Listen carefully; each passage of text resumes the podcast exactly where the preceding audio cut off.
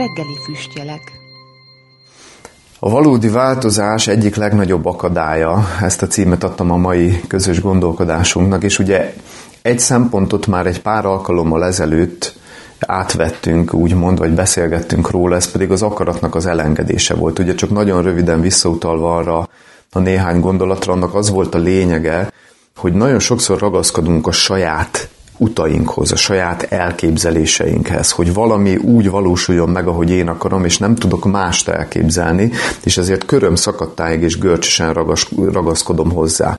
És ugye ez is akadálya a változásnak, mert lehet, hogy azon az úton nem tud megvalósulni az, amit én el szeretnék érni. Legyen az egy célnek az elérése, legyen az egy új szokásnak a kialakítása, legyen az egy jellemvonás felett való győzelem, egy rossz jellemvonáson való győzelem, teljesen mindegy.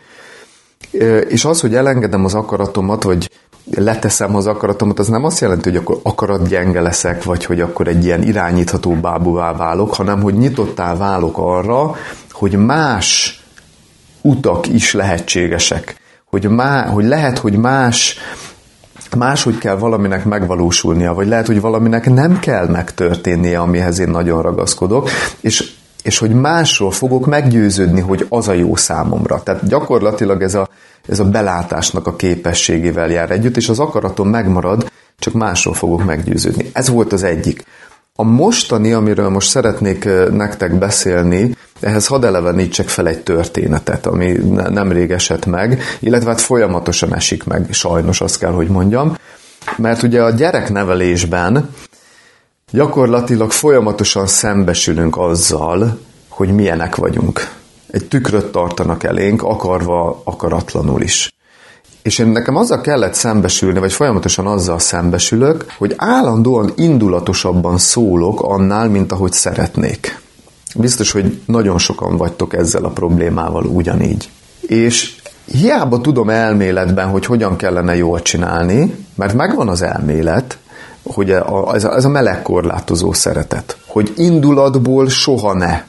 De az nem azt jelenti, hogy nem állíthatok fel szabályokat, nem korlátozhatom a, a, a gyermeket, tehát szó sincs erről, de ezt ilyen meleg, meleg szeretettel, azért hívja így a szakma, hogy meleg korlátozó szeretet. Mert akkor megtanulja a gyerek a szabályokat, de nem, nem azt tanulja meg, hogy itt valaki indulatból és erőből le akarja nyomni a másikat. Tudom, hogy így kéne. Tudom, hogy ti is tudjátok, hogy így kellene, és sokszor mégsem sikerül, mert olyan könnyen felbosszantanak. És amikor meg felbosszantanak és indulatosabban reagálok, mint kellene, ugye az meg, az meg lelkismeret furdalást okoz, rossz érzéseket okoz bennem is.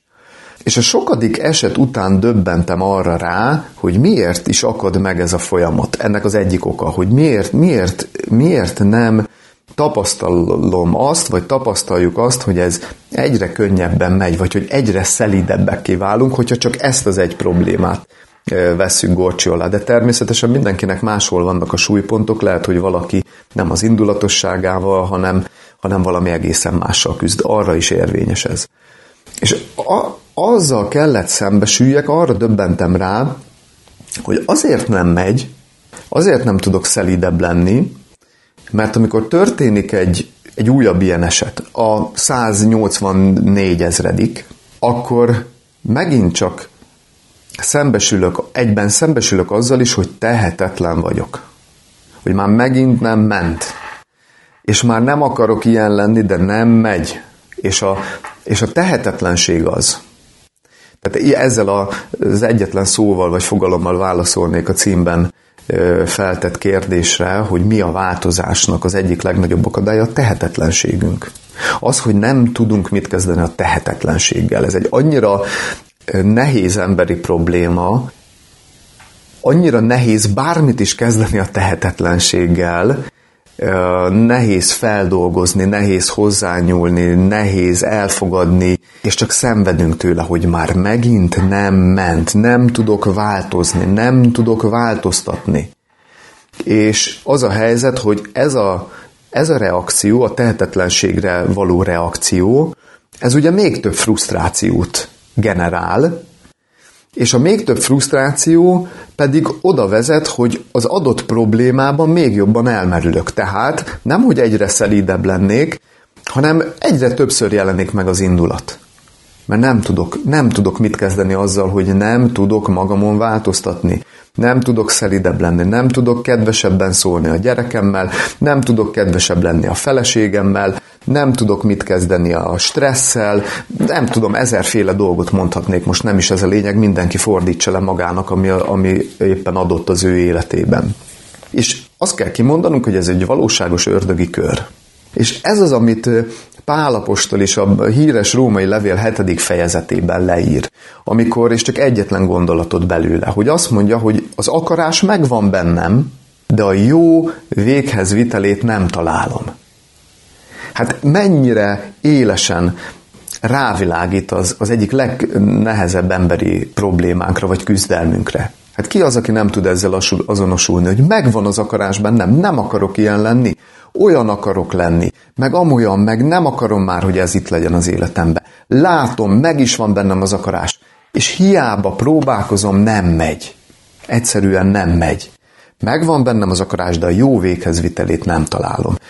És és hogy mi lehet ebből a megoldás? Hát nyilván nagyon rövid egy ilyen kis 10 perces videó, és tényleg csak gondolatokat tudok felvetni. Érdemes utána járni, érdemes egyébként ott a római levél 7. fejezetét, meg még a 8 is hozzávenni, mert ott egy komplett és nagyon mély megoldás van, de erre most nekem nincs időm, ezért én nagyon röviden szeretném csak azt mondani, hogy, hogy, hogy, hogy, hogy valahol ott van a kulcs, ebből az ördögi körből való kimenekedésben, hogy elfogadni a tehetetlenséget. Hogy elfogadni ezt, hogy nem tudunk megváltozni. De akkor ez mit jelent? Hogy akkor mondjak le a változásról? Hogy akkor mondjak le arról, hogy, hogy mindig is ilyen leszek, mindig ilyen indulatos leszek, mindig olyan leszek, aki nem tud uralkodni az érzésein, mindig olyan leszek, aki, akinek olyan szokásai vannak, amivel megbánt másokat. Mindig olyan leszek, akinek nincsen békessége, mert állandóan csak panaszkodom, aki nem tud hálás lenni. Nyilván ezzel nem akarunk kiegyezni, és nem is ezt jelenti a, a tehetetlenségünknek az elfogadása, hanem sokkal inkább hasonlítanám ezt az elfogadást egy gyász folyamathoz. Mert meg kell gyászolni. Tehát egyszerűen türelmesnek kell lennünk magunkkal is, és időt kell adni magunknak, hogy bizony elfogadni azt, hogy hogy én odáig tudok jutni nagyjából önerőből, hogy látom, hogy mi a rossz az életemben, és lehet, hogy apró dolgokon még tudok is változtatni, és azt tegyem meg. De azt, én, én legalábbis nekem ez a tapasztalatom, hogy az életünknek az olyan igazán mély problémáit, az olyan igazán fontos és lényeges pontokat, amin változtatni kellene, azt önerőből nem tudjuk megváltoztatni. És és ezt, hogy idáig eljussunk, és ez egy vallomás legyen az életünkbe, hogy ez ne frusztrációt okozzon bennünk, hanem, hanem, hanem békességet, ahhoz szerintem egy kell, tehát kell a gyász folyamat. Kettő, kell valami külső forrást találnunk, hogy akkor mégis mivel tudunk változni. Mi az, ami segíteni fog nekem a változásban.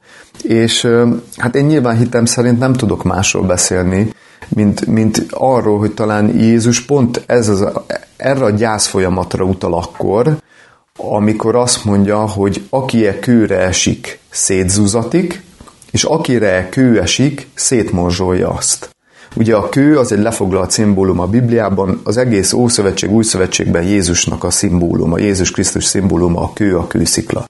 Tehát aki ráesik erre a kőre, azt mondja, az szétzuzatik. Akire kő esik rá, azt viszont szétmorzsolja. Mit jelent ez? ez a, nem is annyira, tehát jelképes beszéd, de elég könnyű megfejteni. Aki hajlandó belenézni a tükörbe, és aki az emberi mércét, a jellemének a mércéjét egy tökéletes mércéhez igazítja, és látja ezt a különbséget, látja ezt a feszültséget, hogy hol vagyok, és egyébként, hogy milyen lenne az igazi nemes élet ahol, ahol meg tudom valósítani a, a lelkismeretem szerinti jót, hogy, hogy így bánok a gyerekemmel, úgy bánok a feleségemmel, az emberekhez így viszonyulok, stb. stb. Tehát aki ezt meglátja, és ahhoz a mércéhez méri magát, az össze fog törni. mert rá fog jönni arra, hogy nem megy, nincs, ehhez nincsen, öne, nincsen erőnk, nincsen hozzá üzemanyagunk, de ha ezen szétzuzatunk, és ez a gyász folyamat, ezért mondtam, hogy utal erre a gyász folyamatra, hogy ez fáj, fájdalommal jár, fáj, egyszerűen fáj a tehetetlenségünk, fáj a változni tudás képtelensége, mondom, pici dolgokban lehet, hogy tudunk, nagyokban én azt látom, hogy nem igazán, és hogyha ez a gyász folyamat végbe megy, és a végén ugye van annak is öt fázisa, ez is egy ilyen szakirodalmi, sokat szoktunk rá hivatkozni, Elizabeth Kübler-Rossnak a, az elmélete, ami nem minden esetben, de a legtöbb esetben igaz, annak is az a vége, hogy elfogadás. Hogy a veszteséget elfogadom, a tehetetlenségemet elfogadom, és onnan meg tud indulni valami új. Mert ott azon a ponton be tud lépni az Isten az életembe. Előtte is munkálkodik, de nagy erőkkel nem tud belépni, mert ez olyan, mint amikor a felszínen mondjuk kérjük az Istent, hogy változtasson meg, de a szívünk mélyén meg nem akarunk változtatni, mert ragaszkodunk még a saját elképzeléseinkhez, ragaszkodunk ahhoz, hogy úgy legyen már, ahogy én akarom, és akkor felteheti az Isten a kezét, hogy de akkor most, most akkor mit is akarsz? Hogy azt kéred, hogy változzál, de közben meg úgy akarsz változni, ahogy te akarod, és nem bízol abban, hogy én milyen utat és módot akarok adni a szabadításodra. Tehát nem tud, megkötözzük az Isten kezét, mert nem tudjuk elfogadni, hogy tehetetlenek vagyunk, és hogy nem biztos, hogy az a jó út, amit mi kitalálunk magunknak.